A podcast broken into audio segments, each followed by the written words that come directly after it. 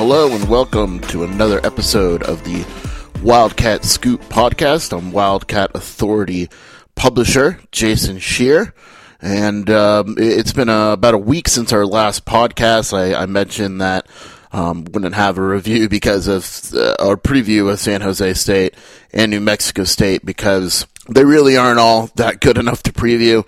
Um, same deal this week. Arizona will be heavily favored uh, to win both games against South Dakota State and uh, Long Beach State. Long Beach State being the first part of the Wooden Classic um, that will be in Anaheim.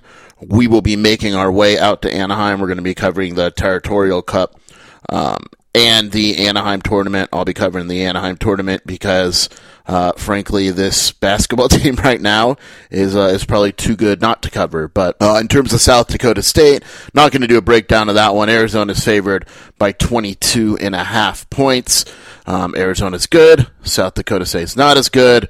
There's your preview of Arizona wins. I'm sorry, if Arizona loses, it'll be a, a very large upset, one of the bigger upsets of the season right there with Evansville over Kentucky. So, um, better off just kind of talking about where the, the team is overall right now. Uh, the last time I, I talked about Arizona on this podcast was after the win um, over Illinois, uh, and it, uh, you know, it, not much has changed in my opinion. Um, I think the first thing that stands out about this team is that it is it's super fun to watch right now. Um, the pace is obviously great, and the thing is uh, that you know, going back a few weeks ago, um, Sean Miller maybe the only time he said it about a team, and that isn't because he doesn't like to get in transition, but um, he said that this team is better in transition than it is the half court. And if you watch him coach this team, as soon as they get a rebound, if it's Josh Green or another guard, he's yelling at them to push. If it's a forward, he's yelling them to, to get the ball to a guard and push. He wants to get in transition. Um, they are moving fast because that is what this personnel is best built for. Um, Nico Mannion has done it in high school, AAU. He's doing it in college. Uh, good coaches play to their team's strengths. And I think that's what Sean Miller has done so far this season is that he looks at the overall construction of the roster and realizes that simply put, um, this isn't a half court team. Could they score in the half court? Absolutely. It's not like Nico Mannion gets to the half court and just wilts. I mean, he is a, a very good point guard in the half court. Josh Green is a good point guard, etc. They're shooting threes at a high clip this season. Offensively, you know, before the season, I, I, mentioned that this is clearly Sean Miller's best team in terms of personnel. Um, nothing's changed. I mean, you take a look at every position. Um, Nico Mannion can score. Dylan Smith, not a big offensive player, obviously. Um, you know, Josh Green can score. Zeke, we'll get to him later. You know about him. Chase Jeter isn't a bad offensive player. And then you got Baker, Doutrive, uh, Max Hazzard, etc., all have an offensive strength to their games. Um, you know, it's a if you're looking for concerns right now, um, I think there's a few that are glaring. But to start with the positives, um, Nico Mannion is a guy. I said it at the Illinois game. Uh, his technical foul the other day was bound to happen. Um, it's an interesting scenario because I don't think there's a ton of trash talking in college basketball. There is some, for sure. It's not on the level of the NBA, obviously um, which happens both on and off the court. But Nico Mannion's always been a big trash talker. He's a big trash talker in, in AAU ball. He's a trash talker in high school. I mean, you go and you watch some of his videos on YouTube and, um, there's a lot of trash talk. Uh, one of my favorite recent videos is when he went head to head with Devin Askew and, and they were talking trash to each other the entire game. Um, it's not malicious. It's it's how Nico Mannion kind of gets himself to rise above the competition. And against Illinois, uh, the guy pointed to his jersey, and I turned to the person next to me and I said, "Watch this." Like you just know it. If you've watched Nico, you know what's happened. Like I knew when he got the tech that he was going to be on uh, on the offensive, that he wanted to go and score and be aggressive. Um, that's how he gets himself motivated. That's how he gets himself into the game mentally.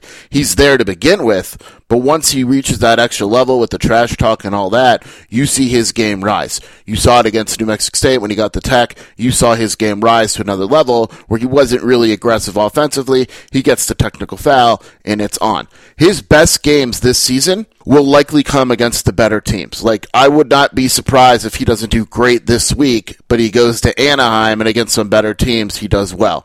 Um, or if he doesn't play all that great or isn't that aggressive against like a Washington State, but against a Washington, he plays really well. Um, the coaches are working with him to be more consistent.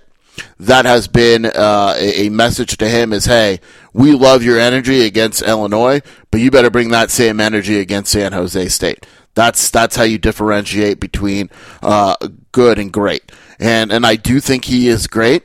But I do think that the coaches want to see him be great every game as opposed to saying, hey, I need to get self motivated. I need this guy to kind of get in my head a little bit or talk a little trash, whatever it may be, and I take my game to the next level. His next level is as good as it gets in the country. I mean, we saw it against Illinois. We saw it against New Mexico State. His next level is really, really good. It's just a matter of being able to get to that next level and maintain some consistency there. Um, you know, other standouts, you know, I, I want to give props to Dylan Smith. do I do I think he's a great basketball player? No, but as someone explained to me, um, even though he's a starter, if he can ha- put in a role player type of effort, he's fine. And I think that's what he's doing this year. In other words, if he's starting like he did last year and he's looking to shoot and make plays off the dribble and, you know, making bad decisions, obviously his value isn't very high. If he's doing what he did this year, which is defend and make the open three, find teammates, etc., his value's fine. You know, he's not going to play 30, 35 minutes in crunch time.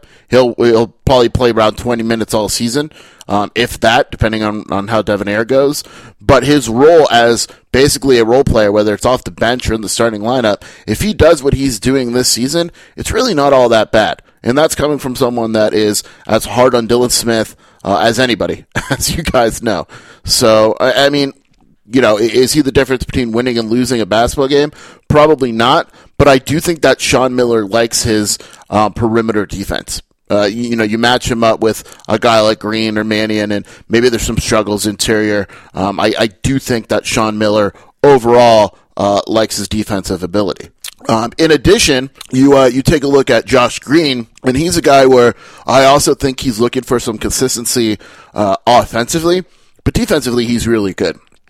Um, you know, he, he made some mistakes early in the year in terms of getting lost on ball movement and leaving his guy in the corner. And I, I understand that the competition the last week wasn't as good, but those mistakes weren't really happening. The, the thing I like about Josh is he knows what his strengths are. And really, you could say that for the entire team. You don't have any guys pretending like they're good at certain things that they're not and ruining the team offensively and defensively in the process. Like Josh Green knows he can hit the open three, but he's not going to force the three off the dribble. Okay, Josh Green knows that his strength is getting to the basket. You saw it with that acrobatic layup. He can get to the basket on a consistent basis against most, most defenders. He knows his strength on defense is as good as anybody and will be as good as anybody in the country by the end of the season. So he's going out there and he's putting in effort. Like, here's a kid that went to the microphone after a recent game and told us that he loves to defend. I mean, it probably brought a, a tear to Sean Miller's eye to hear a freshman who's going to be a, a lottery pick probably say, I love to defend. Because not a lot of guys love to defend. I love Sean Miller's defensive system, and that's what he said. And Miller probably got a sound clip and sent that out to every player that he's recruiting, saying, "Look, man, this kid's really good, and he likes to defend here." Um, but again, in in Sean Miller's system, you know, we've always said that if you can't defend, you won't play. Like people wondered why Devonaire wasn't playing more last year, and I always pointed back to defense. Well, Josh Green can defend, and he's going to be a guy in these close games that when you look at the roster, besides Nico, he's going to be the guy that's really, really hard to take off the court. Um, so, I, you know, I, I understand he's not averaging 25 and 5 or whatever, and he's not, um, you know, a major scoring type of guy, but he's doing exactly what Arizona um, needs him to do. Like, he's not going overboard Um, you know, he, he's playing within himself. He's playing within the uh, within the system, uh, and, and, I think that generally speaking, um, haven't heard any complaints about his performance. I mean, he's averaging 11 points, five rebounds, two and a half assists a game. He's shooting 43% from the field. That could probably get better. Um, he's only turning the ball over once a game. He's making up for it with his assists and his steals. Uh, he'll be fine. But he's another guy. Like against Illinois, he dominated with 20 points. Against San Jose State and New Mexico State, he has 15 points combined. So it, it's part of the freshman struggles. I think that the freshmen overall need to find a way to be more consistent, but that's just going to kind of come with the territory. Um, but with that being said, uh, it's not just you know going to come with the territory with Zeke uh, Zeke Nnaji. I mean, it is. I've never seen anything like it, and and I really mean it. I'd have to really think about it. I admit I haven't thought you know sat down and thought about it really hard, but off the top of my head, I haven't seen a freshman start like this. I mean, it is such a pleasure to, to watch. Um, he's a really good kid, you know, and, and I know that that doesn't matter in terms of skill, but uh, he's a really good kid. Um, and he is basically has been the best player on the court every time he takes it. He's averaging, and just listen to this. I mean, it's insane. He's averaging 21 points, six rebounds, 1.3 assists, 1.3 blocks, half a steal a game, only turning the ball over twice, only fouling twice, shooting 84% from the field. Oh, and he's only doing it in 26 minutes. And it's not a competition thing. Yeah, he didn't miss a shot against New Mexico State and San Jose State. Well, against Illinois, he played 34 minutes, right? Shot 75% from the field and had 19 and 5 and threw in a couple assists. What he is doing right now is unbelievable. And we said that you know, it wouldn't surprise us, and the coaches have said it too. It wouldn't surprise them if he wound up being the best of the the major, the three freshmen. But you know, I I knew that he would be good. I think the coaches knew that he would be good. To see him on a on this level, you can't tell me that they knew he'd be this good. I'm not sure he knew that he'd be this good. And look, it's not going to continue. He's shooting 84%. Eventually, teams are going to be like, let's just double this kid and see what happens. Um, Arizona, I'm sure, would love it if a team doubled Zeke because they're a good enough shooting team this year to take advantage of that. Um, but obviously, the level of competition is going to increase. Uh, the you know the the difficulty will increase for Zeke. But let's say you know things fall in half, all right, or like or you know seventy five percent. So let's say he his averages drop to fifteen points on forty five percent shooting from the field or whatever. It, he's still really good. I mean, that's that's the reality of the situation. Is this isn't a hot streak? I mean, it is, but it's not a hot streak where you say to yourself, "Oh, this is a guy that's just getting hot. He's not that good." No, this is a really good player playing really, really good, and eventually he'll fall back to earth. But his level, when he does fall back to earth, is still going to be really good, and it is insane to watch because he's not just doing it around the basket as a big man. He's killing guys in the post. His mid range isn't even hitting the rim, it's just going straight net. I mean, he is scoring in a variety of ways. His defense is getting better.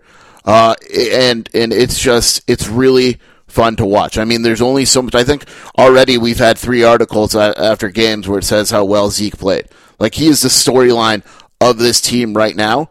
Uh, his national exposure is increasing a little bit, but it won't go to his head. And again, you know, you have three first round draft picks on this team, and nobody's going to be complaining about their role. Sean Miller's done, and, and I know it's only, you know, a few games in, but these guys are getting the touches, the shots, etc., and they're not the type to complain, even if they weren't. Um, you know, it, it, it's it's kind of looking at the overall struggles, which I which I mentioned. I think the first one that comes to mind is rebounding. Um, I don't think Arizona is a bad rebounding team. Uh, and also, I think something that you have to keep in mind, and, and I don't know if there's a stat for this, but Arizona's rebounds are going to be lower when it's shooting the percentage that it shoots. I mean, it's just not missing a lot of shots. There's not a lot of offensive glass to crash. There's not a lot of defensive, you know, it, it's just, it's a different type of situation. Defensive rebound, yeah, they, they need to get a little better. Um, San Jose State, they did pretty well in the glass, and San Jose State is the seventh biggest team uh, in the country. They're going to face good rebounding teams here in the in the next few weeks. Um, so the rebounding has to improve. Um, I would assume that that has been something that the coaching staff uh, has kind of um, emphasized. Uh, I, I, believe overall that the team isn't a bad rebounding team. I think that guys like, you know, Dylan Smith have to kind of step it up on the glass a little bit.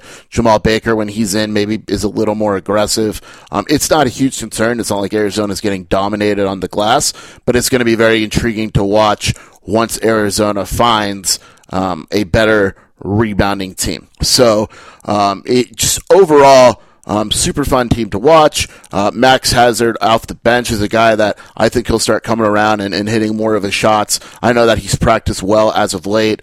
Um, the coaches really like him, like his overall attitude. Um, he knows that he has to get better defensively if he wants to see his minutes increase, and he's working pretty hard on it. Um, and Jemarl Baker is a guy where he's finally getting healthy, and we saw this past week what he can do. Um, to me, Jemarl Baker's best roles is a three and D guy. Um, I get a little nervous when he goes to the basket. He's not off on that area, but it's clear that he's better as a as a three and D type of guy. Uh, I think his three point shot overall will uh, will improve a, a little bit from what he's shown at times. I think it, he's got to kind of get um, in the swing of things of being able to make sure that the shots that he's putting up uh, are better. Um, but with that being said, he's shooting 53% from three, 44% from the field in 15 minutes. I mean, he's averaging, you know, nine points, three assists, two rebounds in 15 minutes of action. And it's again, I know I've said this with other guys, uh, the coaches will gladly take that stat line. The guy that I think coming off the bench right now that is the most intriguing uh, is Devonaire. I think that what we're seeing with Devonaire in the first few games that he was back last week is that he was trying to make up for lost time and he was really pushing it. And I know for fact that coaches are working with him saying, hey, you know, you can't run a mile in, in a minute. Like you got to kind of slow down a little bit um, in, in, terms of letting things come down to and more come to you. I mean, he's not going to make up for last time. It, it's just it's it's not how it works. It's not going to happen. So he needs to let the game um, kind of come to him, needs to play within himself, um, as opposed to really pushing. And, and there's been times where he's kind of hogging the ball and going on like one on four. Um, and that's just not going to cut it. And the thing is that I'm not saying that he's not going to play this year, but he needs to fix the situation with, with, um, how he's playing overall because Arizona has enough depth where, um, does it need him? Yeah. Is, is it better with him? Yeah. Um, you know, but can they kind of play Baker and Hazzard, etc.? Yeah, easily. Um, and, and, so Doutrive is a guy where I, I, think he just kind of, you know, and, and to be fair, um, you know, he, he came back and, uh, I'm, I'm, sure he's excited and all that, and uh, I think we'll get a better feel for where he is in the next few weeks. So I don't think anyone's like really killing him, uh, but he's got he's kind of just got to let the ball uh, in the game come to him um, a, a, little bit more. So overall, I mean, you know, it, these podcasts, it, it's hard to make them longer with basketball because the competition. Look, Arizona's playing great. I do believe they're a top 10 team in this country uh, right now. Um, but I still think they have to play some more competition. They're not going to get it this week, or at least they shouldn't. Um, in Anaheim, they'll probably get one tough game against Providence. Maybe UCF Penn uh, will be um, somewhat difficult. I haven't watched Penn this year. Uh, Pepperdine has uh, Pepperdine has like one good player, um, you know, closer to home and all that, but uh, they should be able to obviously to to beat Pepperdine. Um, so you know the after that. Um, actually, I'm looking. Penn beat Alabama, so that's not bad. Uh, but lost to Rice and lost to uh, Lafayette. So yeah, so really, the uh, the difficult game will probably be in the final in Anaheim, and then we'll really know after that with Baylor and Gonzaga. We'll obviously have a much better feel um, when you're beating eh, teams at home. It's impressive, but how Arizona's winning. But I think that also there's some skepticism about the schedule, um, quality of opponent, and and all that, which there should be. I mean, let's be real, but. Uh, with that being said, we will have a podcast before Anaheim as it relates to basketball. Um, I know I got to pick it up on the football podcast. There's just not a lot of positive, and it would be me complaining for uh, for 20 minutes, and I don't know if anyone wants to hear that. Um, but uh, with that being said, once again, I, uh, I, appreciate you for joining me on the Wildcat Scoop podcast. Um, I'm Jason Scheer, senior editor. Do me a favor, uh, go rate this podcast. Uh, hopefully, you rate it highly. And um, yeah, thanks for joining me. Appreciate it.